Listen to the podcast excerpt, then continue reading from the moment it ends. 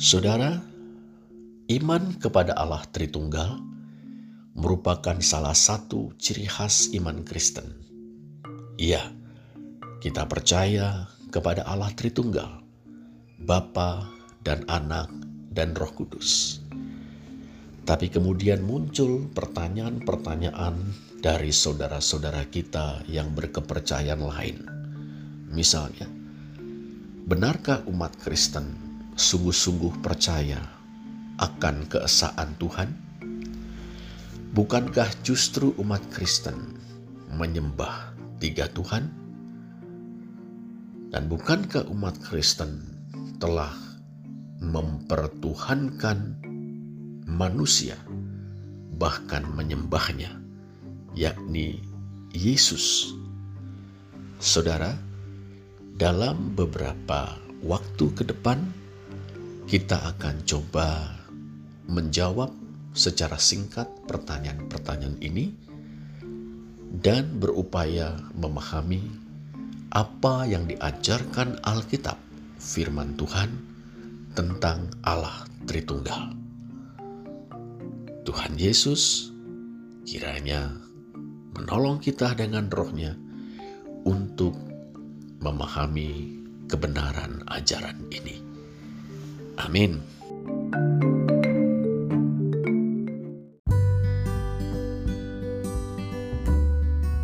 Saudara, beriman kepada Allah Tritunggal berarti beriman kepada Allah yang esa. Kita menerima dengan sepenuh hati firman Allah dan kesaksian umat beriman dalam Alkitab, baik Perjanjian Lama maupun Perjanjian Baru. Dengarlah, hai orang Israel, Tuhan itu Allah kita. Tuhan itu Esa. Ulangan 6 ayat 4. Kebenaran ini dikukuhkan oleh Gusti Yesus dalam Markus 12 ayat 29. Beginilah firman Tuhan Raja dan penebus Israel, Tuhan semesta alam. Akulah yang terdahulu, akulah yang terkemudian. Tidak ada Allah selain daripadaku. Yesaya 44 ayat 6 Beginilah firman Tuhan yang menciptakan langit, yang membentuk bumi dan menjadikannya, dan yang menegakkannya. Akulah Tuhan dan tidak ada yang lain. Yesaya 45 ayat 18. Dalam perjanjian baru kita membaca pernyataan Rasul Paulus, tidak ada Allah lain daripada Allah yang esa. Bagi kita hanya ada satu Allah saja.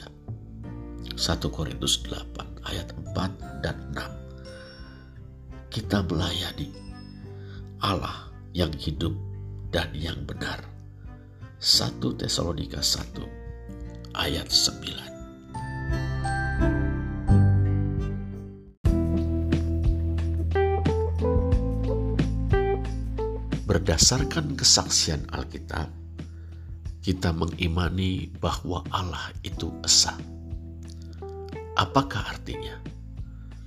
Artinya kita percaya tiada ilah lain, tiada sesembahan lain, hanya Dia, Allah yang hidup dan yang benar semata-mata.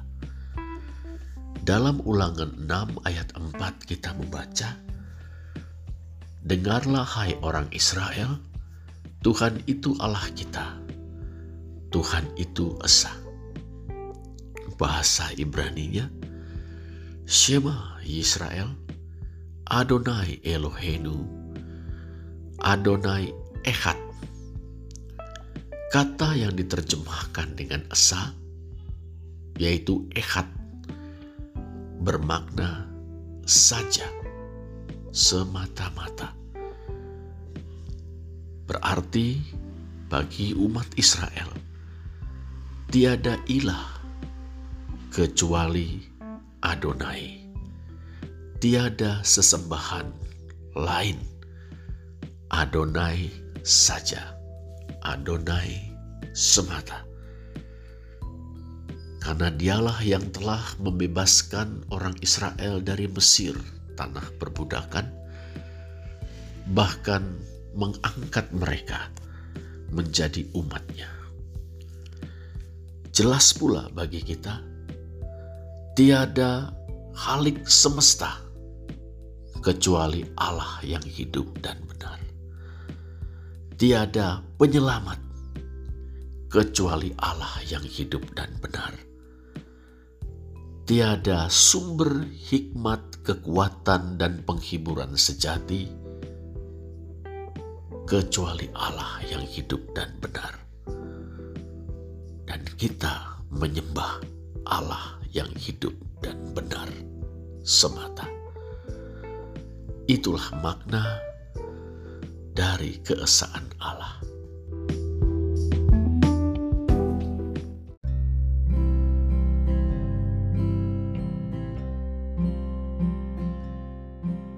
Tidak ada ilah kecuali Allah yang hidup dan yang benar. Tidak ada ilah di samping Allah yang hidup dan benar. Tidak ada halik atau pencipta langit, bumi, serta segala isinya, kecuali Allah yang hidup dan yang benar. Tiada halik atas semesta kecuali Allah yang hidup dan yang benar. Tiada penebus atau juru selamat kecuali Allah yang hidup dan yang benar.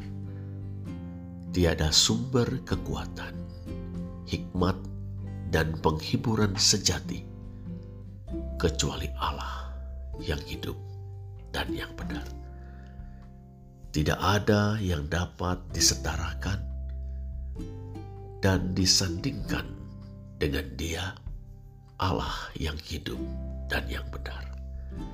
Dia sajalah yang sempurna dalam kasih, kebenaran, keadilan, dan kekudusan, pengetahuan, hikmat, dan kuasa. Dalam Yesaya 40 ayat 18 kita membaca, jadi, dengan siapa hendak kamu samakan Allah? Dan apa yang dapat kamu anggap serupa dengan dia? Dalam Yesaya 40 ayat 25, kita membaca, Dengan siapa hendak kamu samakan aku, seakan-akan aku seperti dia, firman yang maha kudus. Saudara, kita bersembah sujud dan berbakti kepada Dia, hanya kepada Dia, Allah yang hidup dan yang benar semata. Ya, kita beriman kepada Allah yang esa.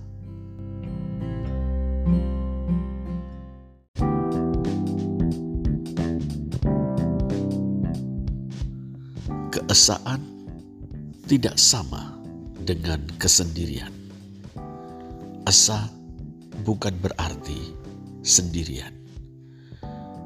Memang tidak ada yang dapat disetarakan, disamakan, dan disandingkan dengan Allah yang hidup dan benar. Tiada ilah selain Allah yang hidup dan benar Tiada ilah kecuali Allah yang hidup dan benar. Dia tiada banding, tiada tanding, dan tiada sanding. Halik, penyelamat, dan sumber kekuatan, hikmat, dan penghiburan yang sejati. Tetapi di kedalaman diri Allah terdapat persekutuan.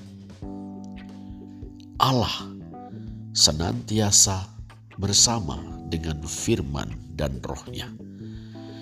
Allah tidak pernah tanpa firman dan rohnya. Sebagaimana Allah, firman dan rohnya kekal dan ilahi adanya. Firman dan roh berbeda satu dengan yang lain, masing-masing berbeda dengan Allah, tetapi tidak terpisahkan satu dengan lainnya. Firman dan roh ada dalam diri Allah, dan ketiganya saling mengasihi, hidup dalam kasih yang sempurna. Itulah sebabnya kita membaca dalam 1 Yohanes 4 ayat 8b, Allah adalah kasih. Dengan firman dan rohnya, Allah telah menciptakan alam semesta dan segala isinya, serta memelihara dan mengarahkan seluruh ciptaannya. Dengan firman dan rohnya juga, Allah mengerjakan karya keselamatan. Demikianlah Allah yang esa. Tiada lain kecuali Allah yang hidup dan benar, yang di dalam dirinya senantiasa bersama dengan firman dan rohnya.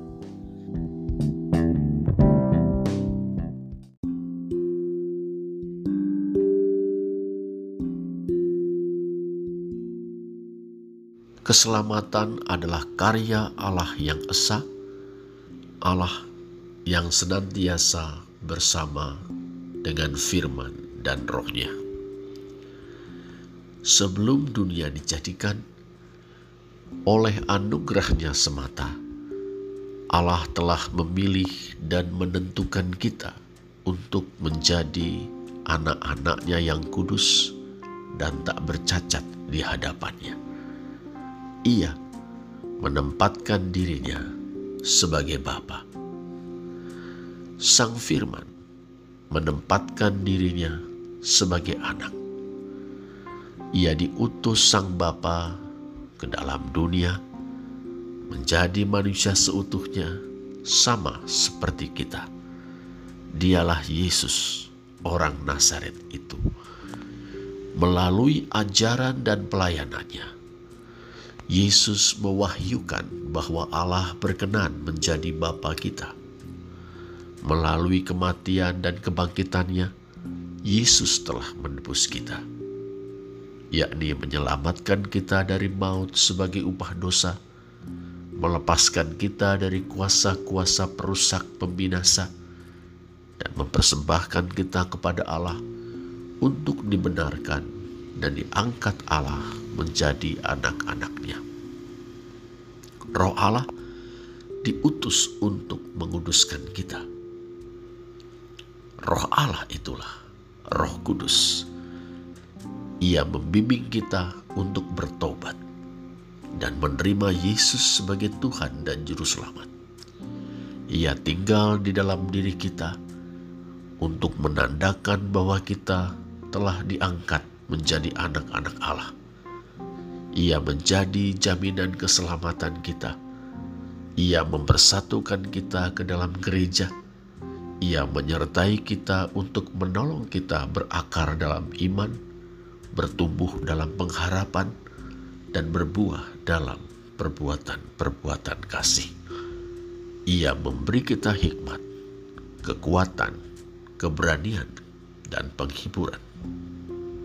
Demikianlah kita beriman kepada Allah yang esa. Tiada ilah kecuali Dia.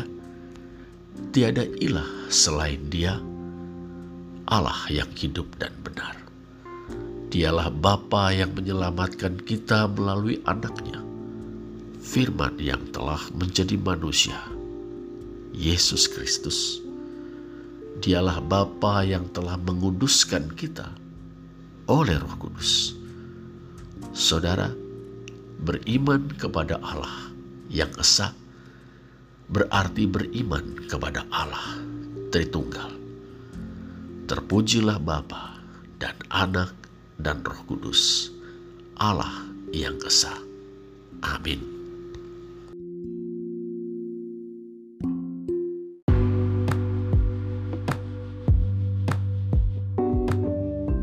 Apakah pentingnya kebenaran tentang Allah Tritunggal bagi kita umat beriman?